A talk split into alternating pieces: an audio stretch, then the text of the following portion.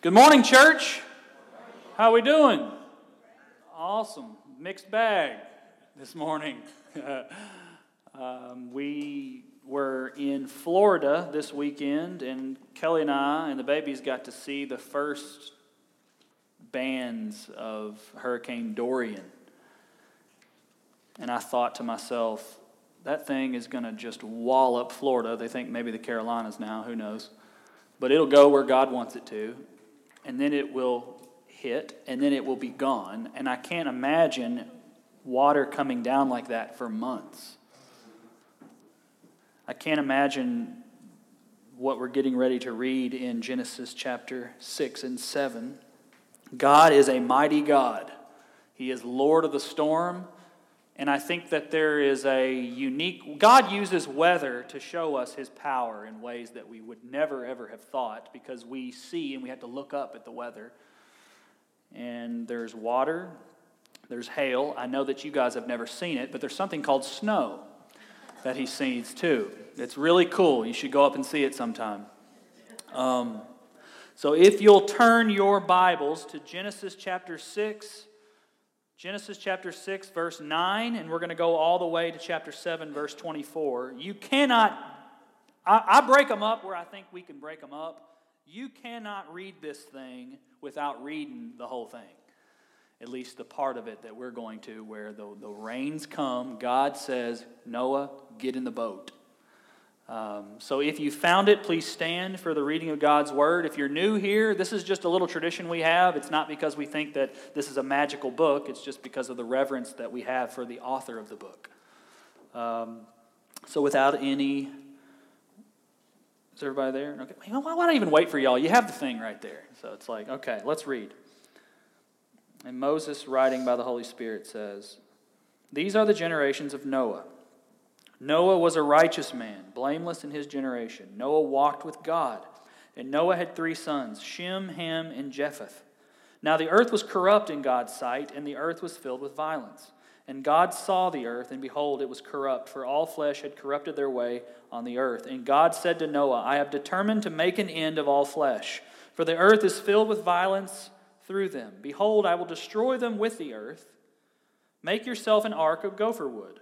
Make rooms in the ark and cover it inside and out with pitch. This is how you're to make it. The length of the ark, 300 cubits, its breadth, 50 cubits, and its height, 30 cubits. Make a roof for the ark and finish it to a cubit above, and set the door of the ark in its side.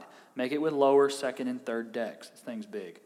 For behold, I will bring a flood of waters upon the earth to destroy all flesh, in which is the breath of life under heaven. Everything that is on the earth shall die.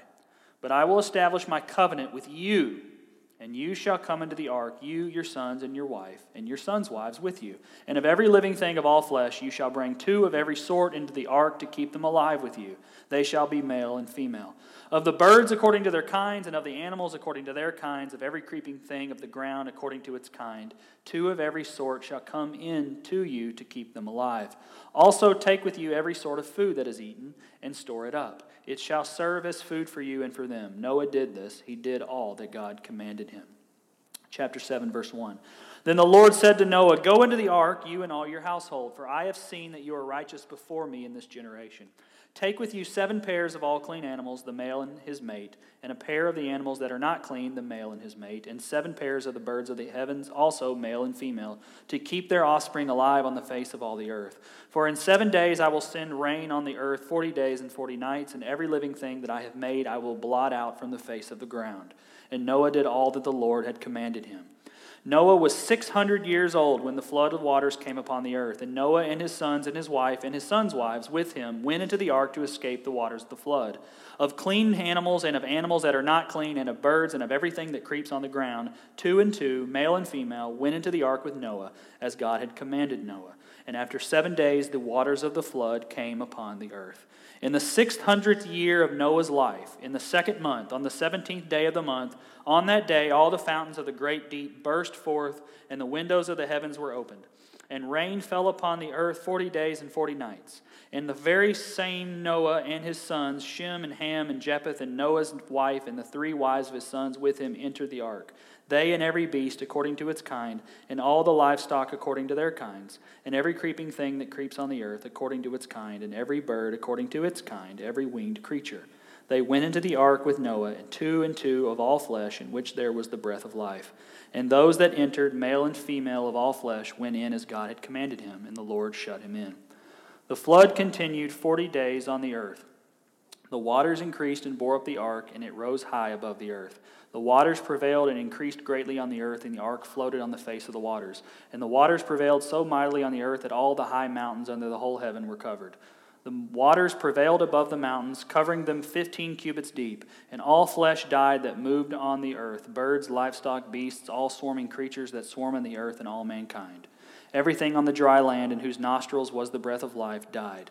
He blotted out everything that was on the face of the ground, man and animals and creeping things and birds of the heavens. They were blotted out from the earth. Only Noah was left, and those who were with him in the ark. And the water prevailed on the earth a hundred and fifty days. Let's pray. Father, you breathed life into Adam.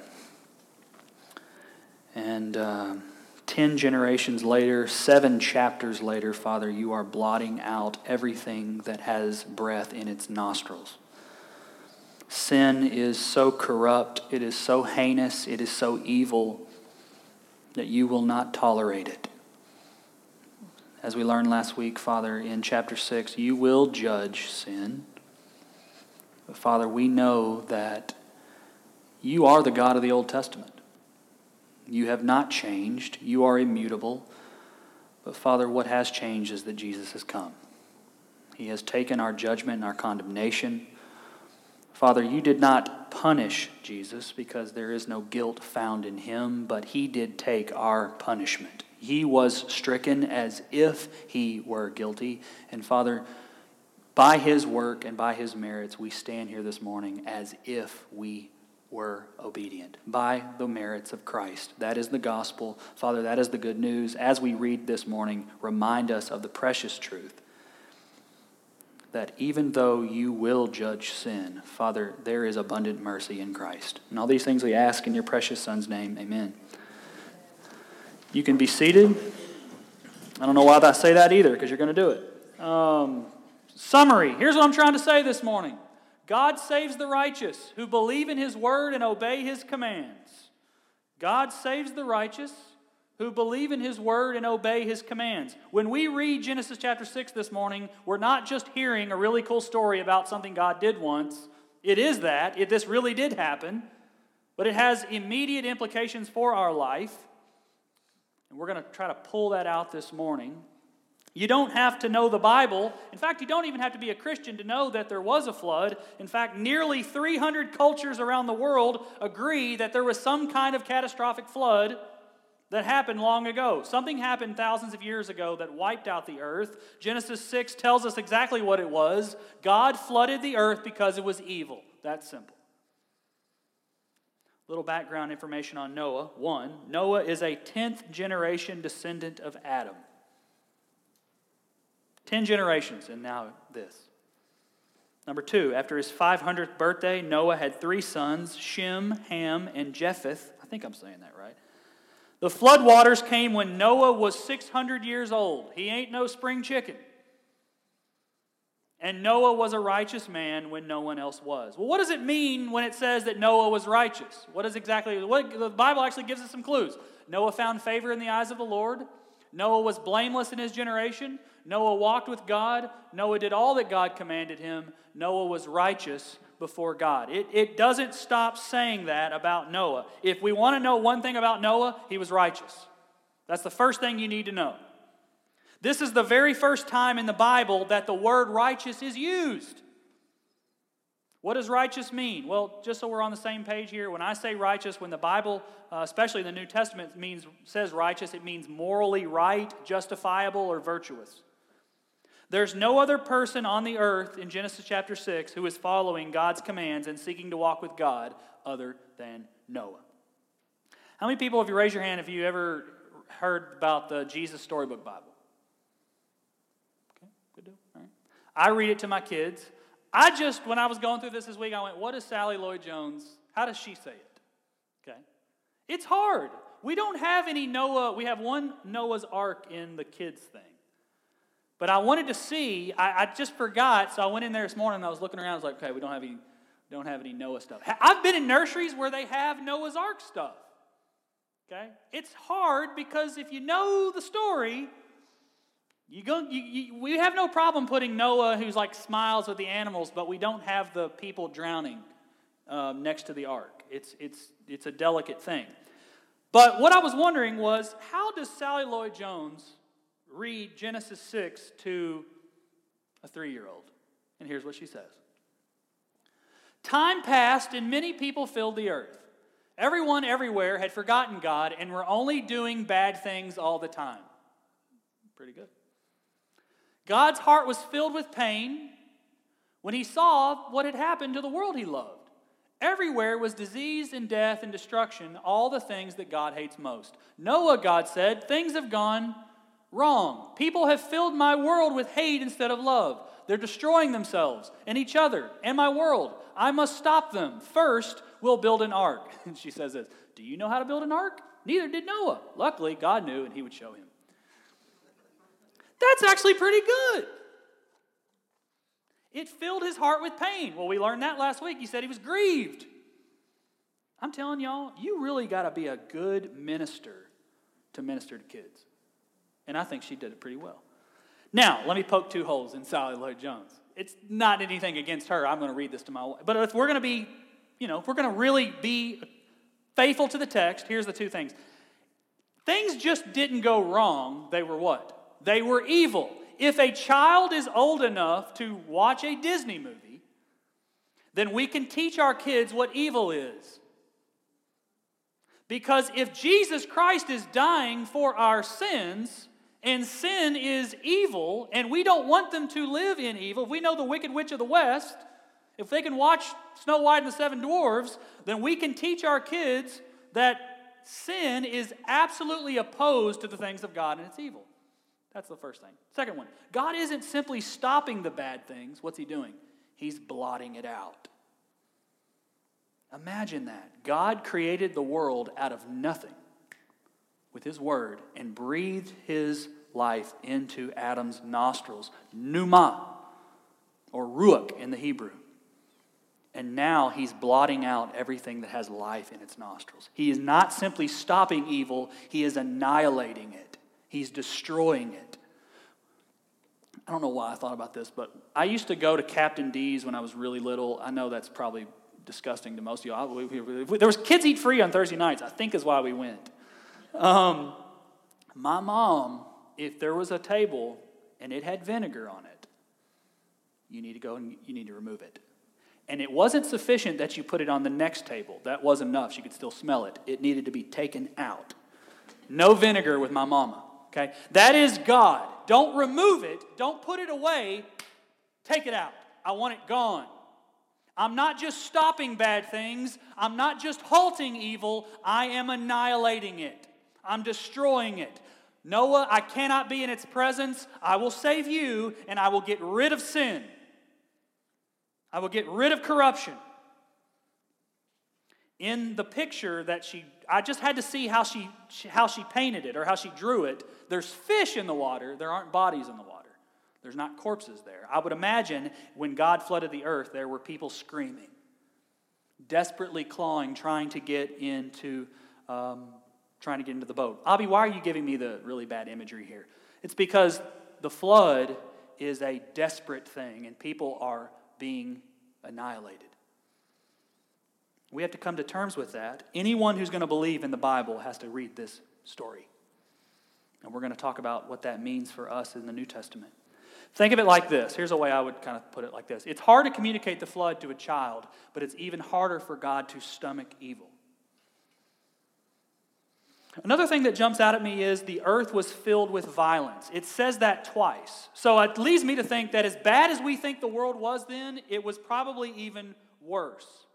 Okay, here's, here's, here's something to think about. God judges unrighteousness, but God saves the righteous. In Genesis chapter 6, we have the second covenant God makes with his people. He makes the first in the garden with Adam, he is the, he's making the second with Noah, and we're going to talk about that next week. Okay, 300 cubits by 50 cubits by 30 cubits. We have the Smiths went to Kentucky, so if you all could get up here and tell us how, I'm just kidding. Um, i am from Kentucky and I haven't been. Has anybody been to the Ark in Kentucky? Wow, all right. You went, both of y'all. Rob, Rob took y'all, didn't he? Um, here's the way, instead of getting into the cubits, here's how I can describe it. The Ark is roughly a third of the size of the Titanic. I think is a good way to put it. Um, in the ark, here's what's in it Noah, his wife, his sons, his sons' wives, two of every animal on the earth, male and female, every sort of food, seven pairs of all clean animals, seven pairs of birds, one pair of unclean animals, one pair of creeping animals. In the 600th year of Noah's life, it starts raining, and it actually says all the fountains of the deep burst forth, and the windows of the heavens were open. So this thing's coming out of the ground and the sky. Imagine Stone Mountain being underwater. Imagine 15 cubits of water above Mount Everest. All flesh died, it said. God is so grieved over the world, it is such an abomination before him, he's crumpling it up like paper and throwing it away. Now, here's my question How in the world did Noah find favor with God when no one else in the world did? Have you ever thought about that? Is he just better? Did he wake up? He just had a little bit better attitude in life, maybe. Well, no. Here's what actually the, the author of Hebrews actually answers that for us. By faith, Noah, being warned by God concerning events as yet unseen, in reverent fear, constructed an ark for the saving of his household. By this he condemned the world and became an heir of the righteousness that comes by faith. Noah's righteousness is a gift from God by faith. Noah is blameless before God because he believes in God. Now, don't, don't miss this. Everyone, hear me now. Even in the Old Testament, even before Abraham, sinners were counted righteous by faith. Habakkuk 2 4, Look at this. Behold, his soul is puffed up. It is not upright within him, but the righteous shall live by his faith. And of course, that's quoted in Romans chapter 1, verse 16 and 17. Noah was justified by faith in God. That means justification by faith didn't start with Paul, it didn't start with Jesus, it didn't even start with Abraham. It started with Noah. He was declared righteous. We can't read this passage and think that Noah was without sin. What does Genesis chapter uh, 7, verse 1 say? You are righteous before me. So, by his faith in God's word, Noah was declared righteous before God by the blood of Jesus. Well, Abby, I'm a little confused because Jesus isn't come till thousands of years later. Well, every single sinner who is saved Old Testament or New, is saved by the blood of Jesus Christ. Noah doesn't know Jesus, doesn't know that there will be a God man, doesn't even know there's the gospel, but Noah believes in the promises of God. Therefore, by the blood of Jesus Christ, Noah is saved by Jesus. Does that make sense? We should not make in our minds a category of people who were saved somehow other than Christ, because of course that would mean that in heaven there would be people who are with us whose Lord was not Jesus who were not saved by Jesus. Martin Luther put it like this, the author of the Protestant Reformation Righteousness is such a faith. It is called the righteousness of God because God gives it and counts it as righteousness for the sake of Christ our mediator and makes us fulfill our obligations to everybody. Through faith, a person becomes free from sin and comes to take pleasure in God's commands, giving God the honor due him and pays what is owed to him. Noah is righteous because God made him righteous. Jesus saves the church. We can think of it like this Jesus saves the church in the same way God saves Noah by faith and by grace. The most impressive thing about Noah's ark, in my opinion, is how long it took to build the ark, I think. Uh, there's, a play, there's a people called Answers in Genesis. I think y'all, y'all know him, Ken Ham. Ken Ham thinks that it took 55 to 75 years for Noah to build the ark. That's a long time. Then in verse 10, it says he waited one week inside the ark. Then it says it rained for 40 days. Then it took another 110 days for the water to go down. There's a lot of waiting going involved there. I know some of us can't even wait for the waiter to get us our drink. Noah's 600 years old. He's dealing with people probably making fun of him. He's dealing with animal stuff. He's got family stuff. He's 600 years old. And yet he finds time to do all that God commanded him. Think of it like this Noah chose to believe the promises of God above local forecasts, his own circumstances, and even common sense. 75 years! That would be like that would be like Robert Washington started to build a boat when he was 5 and he just finished this week. At some time, people are like, Robert, how's your boat going? It's going good. I'm sure that at one at point in time, Noah got a little bit frustrated with people asking him about the boat he was building. In our day and age, we want things now, now, now, now, now. In life, we want success now. In our breaks, we want social media now. In sports, we want championships now. In the corporate world, we want fun, we want promotion now. In churches, sometimes we want our warm fuzzies now. In a world that has forgotten how to wait, yeah, in a world that's forgotten how to wait, God calls us to be patient, to wait on the Lord, and to make much of Jesus in our waiting. I wanted to give you all four examples of people who had to wait and see what you think. How many people, raise your hand if you heard of William Carey? Not a lot of Baptists in this room, I'll tell you that. He's the very first missionary to India, very first Baptist missionary who served in Serampore, India. How many years do you think it took for his very first convert? How many? Seven years. Good call. There you go. How'd you know that? Lucky number seven. All right. Adoniram Judson. Raise your hand if you ever heard of him. Okay. Got some good Baptists in here. The very first American Baptist missionary, he served in Burma. He was in prison for two years. His wife died over in Burma. How long did it take him to find his first convert? Six years. Can you imagine that? Lemuel Haynes, I know none of y'all probably know him. He's often called the Black Puritan. He's the first black man ordained as a minister in America. He preached to a mostly white congregation for 30 years. He was actually one of the first abolitionists. He actually told, he actually preached to Thomas Jefferson and uh, Alexander Hamilton his, more through his writings than anything, and yet never lived to see anyone take any steps towards emancipation but abolitionists did find his works. I mean, I, the, and this is even biblical. The Apostle Paul, he was converted when? On the road to Damascus.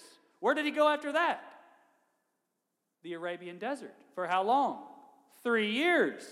Paul didn't start his ministry until he'd been hanging out in the desert for three years, learning more of God's word and training. My point is this when you're doing work of the Lord, it doesn't always happen quickly. We want it now. We're evangelicals. Hey, get down on your knees and trust in Jesus and repent. That's fine.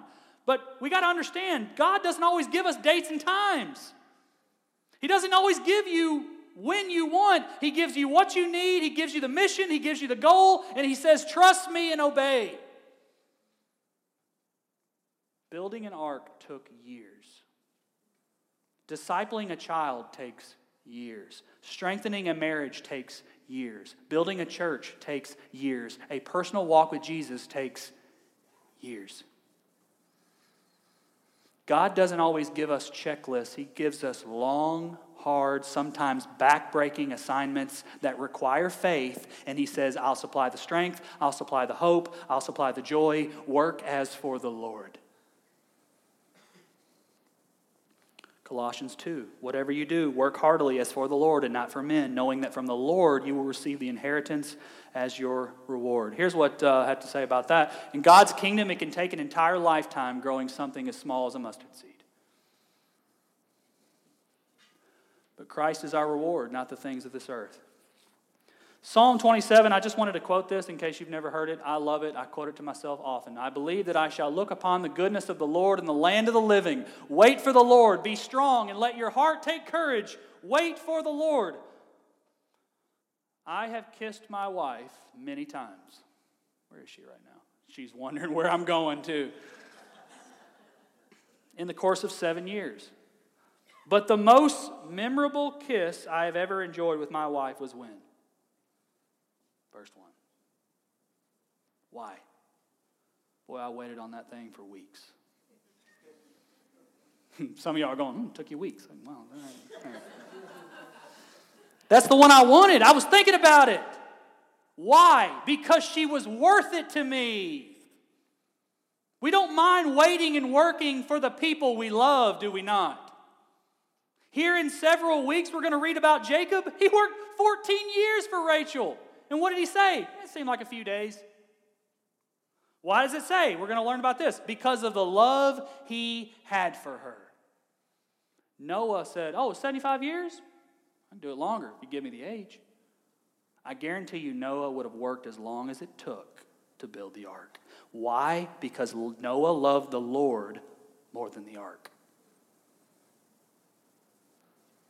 We're called to be patient in our marriage because we love God more than our spouse. We're called to be patient in our parenting because we love God more than our own kids. We're called to work hard at our job because God is more valuable than our job. Waiting on the Lord begins with worshiping the Lord. in verse 1, God finally goes, Get in the ark. And I can just see his family going, Noah's probably thinking, I think I did okay. And they're a little nervous. You know, it's taken them 75 years. It's going to be one time. Is the boat going to make it? And the boat's going to hold. Why? Because God's going to make it hold. The planks in the ark are not really what saves Noah's family. What is it? It's God's grace. When we get to the end of our life, we could have a poor retirement, we could have a bad back, we could have poor health, we could have a lot of stress, not a lot of personal accomplishments. But if we have worked for the Lord and we have done it in faith, we will survive judgment, friends.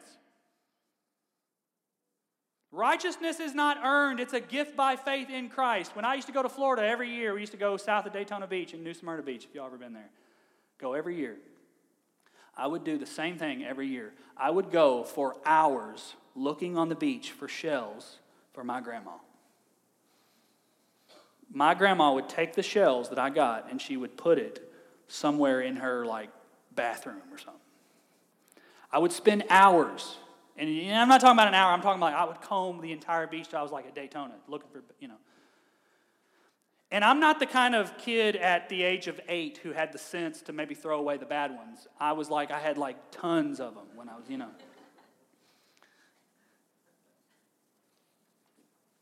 And for my hours of labor, labor, my grandma loved me so much that whatever I brought home in those nasty cups that I found, whatever I brought home from the beach, it was absolutely gorgeous to her. She loved it. Seaweed ridden, just like they're cracked. None of them were whole. Wow! Look at these shells. Hey, uh, Abby, get over here. My granddad's Abby too. Grand Abby, get over here. That's, that's good, honey. Oh, he's probably watching golf. Come here. Yeah, there's so I'm going to put these right on our mantle. And I just walk around. And you know why she loved it? It's not because the shells were beautiful, it's because she loved me. And that's what faith does to the righteous. Whatever we have, no matter how it looks, no matter how pretty it is, no matter how much we have to show, if we believe in the work of the Lord Jesus Christ to save, God counts it as something beautiful and you are accounted righteous, friends. Well, how do I get in? I mean, I'm no better than Noah. I, I, don't, I haven't done all the Lord commanded me. I mean, if the world's that bad, I mean, I'm kind of that bad now. How in the world am I going to get into heaven? If God's loving, if He's holy, then I'm not going to get in. Here's how it is believe in Jesus Christ. The cross of Christ is our ark. There is a judgment coming that is worse than the flood.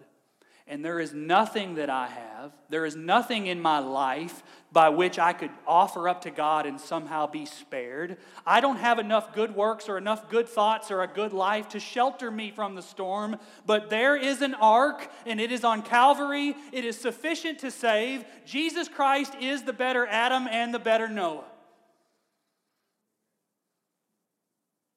Work of Christ will save me. And I have a feeling that when Noah goes into the boat after God has told him, I'm making a covenant with you. Noah's pretty sure he's going to survive. I mean, he's probably a little nervous. It's going to start storming.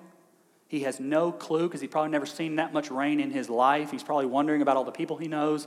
But what he does do is he trusts in God and he knows that the promises of God are sure and they're certain. And that's all Jesus asks of us. Oh, you don't, you don't understand all my word? Well, you're going to believe it. Oh, you don't know how I resurrected from the dead? You don't know how I could be fully God and fully man? Oh, you don't understand that? You don't have to. Trust in me and trust that my work on the cross is enough to cover your sin. Friends, if you've never looked at the flood like that, if you've never come face to face with the cross of Jesus Christ as someone who is banging on the ark waiting to get in, the door is open, come inside and believe in Christ. Let's pray.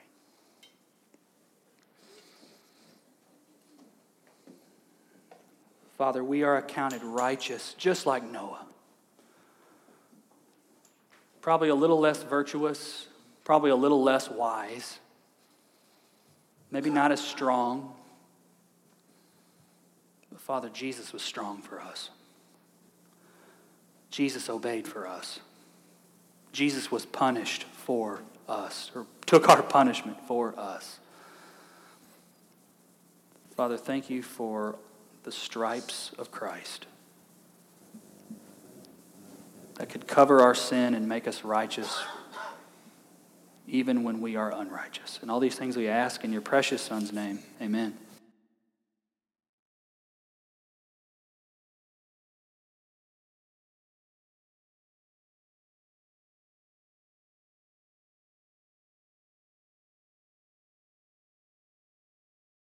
They're brilliant. They, they got books under both arms, you know. They, they library moles, and, and uh, but they're, they're terrible with people. I say, you know, you're in the ministry because of people. Well, I'm not going to be in pastoral ministry. I'm going to, I'm going to teach, you know, teach a professor like you. Well, who do you think you're going to teach? I mean, you're going to teach people.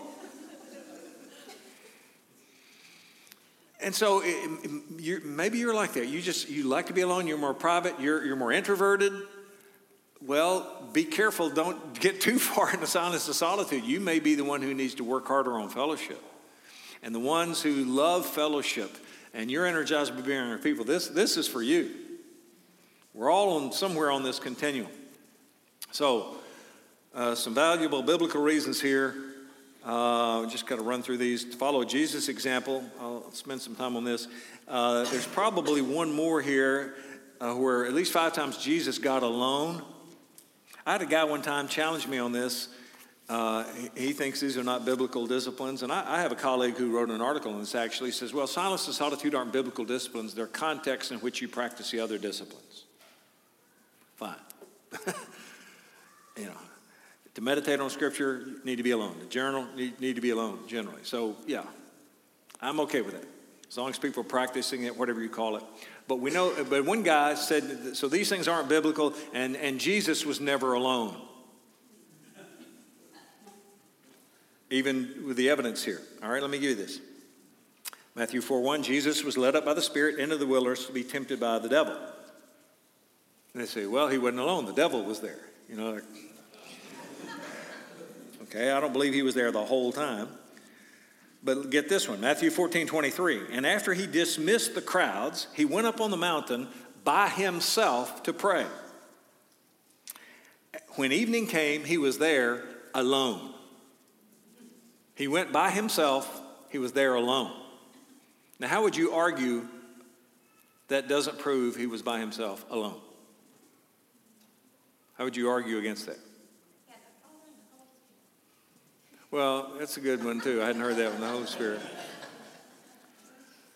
So, well, how do people know this? The disciples said somebody had to be there to write about it and tell us that. Well, no, we're told in another gospel. I mean, he sent. That's when he sent them on the boat. He's going to come walking on the water a little bit later. Uh, but I mean, if if if we're in here and Pastor Cody says, "I'm going to go to my office now. I need some time to work on a sermon. I'm going to go, go in there where I can be alone," we can see him go by himself He's saying he's going to be alone, and we can write about it. Okay? You say, Where's Pastor Cody? He's in his office by himself. We, we saw him go, just like they saw Jesus go up the mountain. Nobody else went with him. He went up there by himself. So they knew he was up there alone, unless somebody else was up there that they didn't know about. It's all right. So nobody has to actually be with Jesus, he was there alone. Uh, and there are two more. So if Jesus needed this, so do we. This helps us minimize distractions in prayer. Now, obviously, it's not absolutely necessary, otherwise, you couldn't pray in church. You can never pray in public. You know, you can't, it doesn't require solitude to pray, otherwise, you can never pray anywhere else. But it is a way to minimize distractions. It can be solitude and silence, a way of expressing worship to God. And these three passages from the minor prophets, they all um, say the same thing at the end.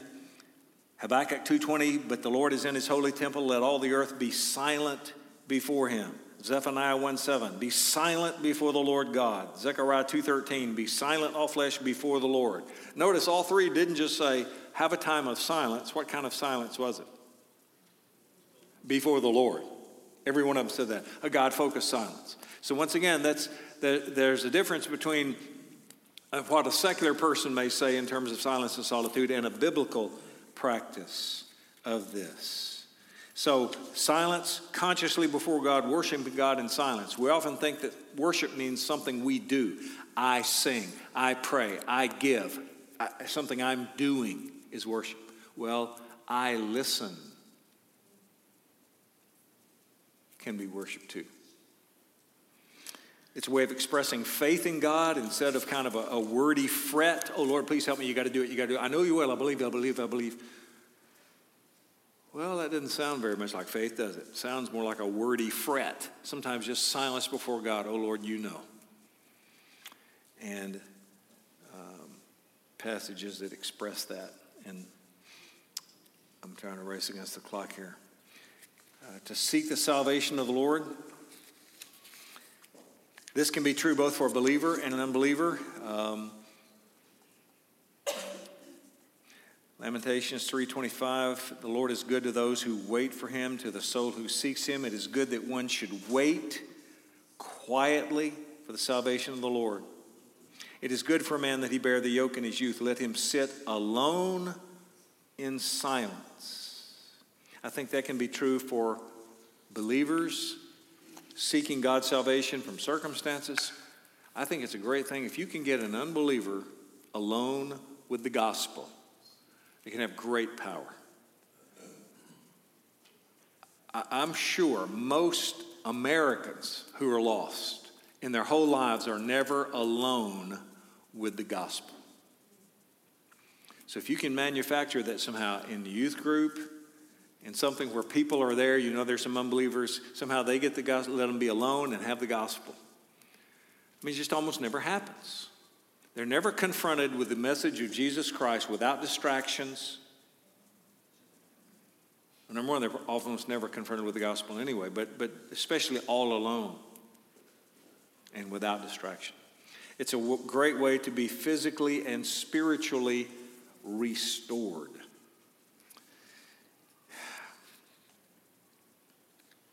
Time. I love this. After a great, intense time of physical and spiritual output, notice how Jesus, the prescription for replenishment he gave to his disciples. This is in Mark 6:31. Come away by yourselves to a lonely place and rest a while. Four parts. Come away by yourselves to a lonely place and rest a while.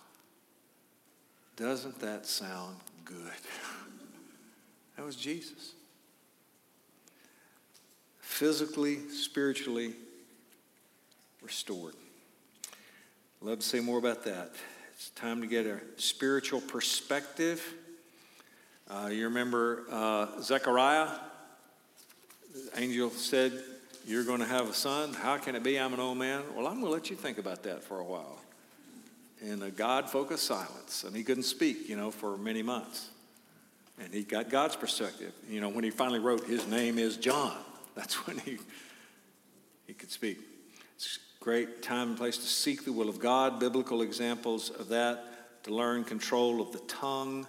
Nobody here needs that, so I'm going to move on and close. How do, how do we do this? You know, I, I know there's some of here in this going, You're killing me. Uh, of everything you've ever said since you've been here, this has evoked a longing within me more than anything else, but you're killing me. It's the thing I most desperately need, and I can't. The only solitude I ever get is locking the door of the bathroom. And even when I do that, they're beating on the door, going, Mommy, Mommy, Mommy. I'm dying for some silence and solitude, and I can't ever get it. How can I get it? Let me give you some practical ways. Number one, consecrate the, the occasional minute retreats that God may give you. You come up to a stoplight, you just miss it. It's like, oh, you know, I really needed to catch this light. Well, sitting there like this uh, isn't going to make it change any faster.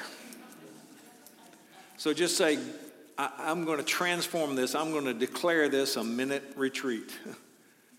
I'm going to transform it. I'm going to improve it, as the Puritans would have said.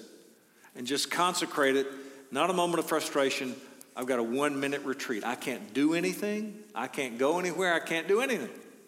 Instead of looking at your phone, call it a minute retreat. You can do that throughout the day. Second, set a goal of doing uh, of having a time every day of silence and solitude with the Lord. What do we often call this? A quiet time. if you hadn't made that connection before, that's what we're talking about. Maybe you don't like that term, it sounds too quaint. Okay, call it your time of silence and solitude. But I've never known a Christian I admired who didn't have a goal to do this every day.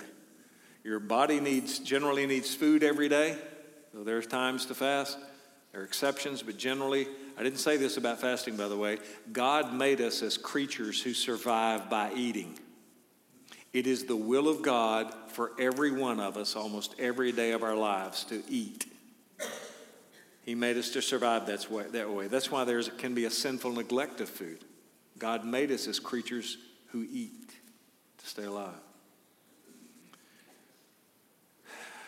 And so, generally, we eat every day. Same way your soul needs to feed on God every day. So, set a goal every day, time alone with God. And then some extended times.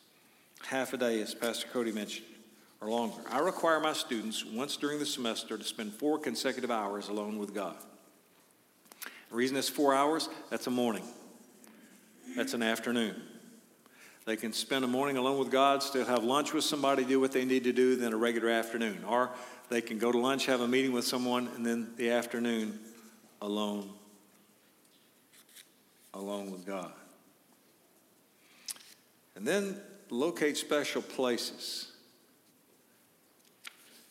A.W. Tozer, for many years, when his children were young, all he could do was go in the furnace room. Um, but there may be a place within walking distance. It may be to walk around the neighborhood. It's the only way you can get some time alone with God. Maybe a few minutes drive. You know, one of the best places for this, and it's so often overlooked, you're sitting in it. This is your church building. Unless I'm mistaken, large parts of this remain vacant through the week, unoccupied. You could come up here. It's close, it's safe, it's free. And you could go to a Sunday school classroom or you could go to some place by yourself pretty much as long as you wanted. It wouldn't cost you anything. And then finally, you say, well, that all sounds great, but I still, I've got three, you know, pulling on my pant leg all day long. Then arrange a trade off system of responsibilities. I know couples that have done this. A Saturday, they say, go up to the church, 10 o'clock, you be alone with God for a couple hours. I'll watch the kids in the playground, have lunch, then swap out. I've known especially moms that did this. They, one would watch the kids for an hour or two. They would all have lunch together, and then the hour after lunch, they'd all be on the playground. But the other mom watches that while they have an hour alone. I used to, in Kansas City, I used to drive by an Episcopal church every day going to the seminary, and they had one of the best ministry ideas I've ever come across. From 10 to 12 on Thursdays, they provided childcare, and moms could come and have time alone with God. They couldn't go anywhere, couldn't drop the kids off. But the kids were downstairs, the moms were in there. I'm sure a lot of napping was done in that time. But it gave them a chance. If you want, you can be alone with God, even though you've got some little ones here. Generally, where there's a will, there's a way people can, can pair up and get it done. Well, I hope you will seek to do this on a regular basis. And even these extended times, maybe, like I said, it's just a morning, it's just an afternoon. And that you will discipline yourself to start on this very soon. And if you will, I think you will find in it the refreshment the scripture promises. And if I had them, I'd almost bet you two million rubles on it. Question or comment? It's time to go. Any question? I'll be happy to take them afterwards. Going once, going twice. Sold to Pastor Cody. So we have several of Dr. Whitney's books available again uh, out there. Please make sure you, you look at the book table uh, if you haven't yet. Two, two of the books specifically that I would commend to you. Um, one is the, the new edition uh, reprint of How Can I Be Sure I'm a Christian? Uh, and his book, Simplify Your Spiritual Life. So he's mentioned spiritual disciplines, which is um, really an exposition of each of these disciplines, uh, and is, is his, um, I guess, most famous book, perhaps. Uh, but Simplify Your Spiritual Life is the one that he mentioned last night. And, it, and every little chapter is just a couple of pages. And so, for those of you that have come to a conference like this and you just feel overwhelmed, like, where do I even start? You know, he talked about journaling and fasting and silence and solitude and prayer. And uh, how am I supposed to do all of that tomorrow?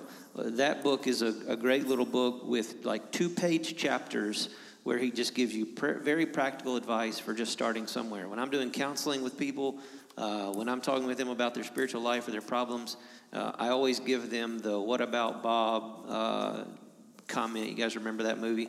And he's seeing the psychologist, Dr. Leo Marvin, and he keeps uh, having these issues. But the, the psychologist is famous for having written the book. Psychiatrist is famous for having written the book about baby steps. Uh, just just one foot in front of the other, baby steps. Uh, and I often talk about that with people just related to their spiritual life. Just start somewhere. Uh, just start somewhere and start simply. Uh, that would be a great resource for you to pick up. Thank you for being here. Uh, this will end our, our time of conference. Grab something on the way out if you need it. Uh, Dr. Whitney will be here if you have questions or would like for him to sign uh, your book.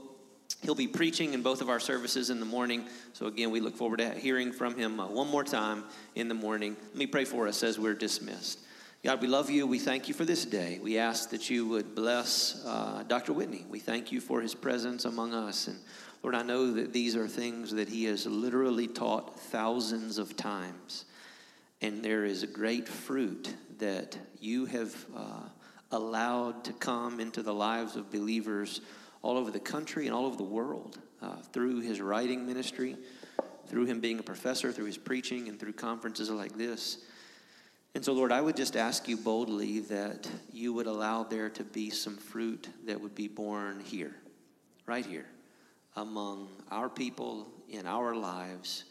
Uh, would you use this uh, friend and great man of God and, and what you've uh, developed in his life, conforming him into your image? Would you use that to spill over into ours? And may that continue to be part of the legacy that he leaves. Uh, would you bless him as he returns to his family tomorrow and Bless his family as he's away from them even today. Bless us as we go. Bring us back tomorrow, the Lord's day, to worship you.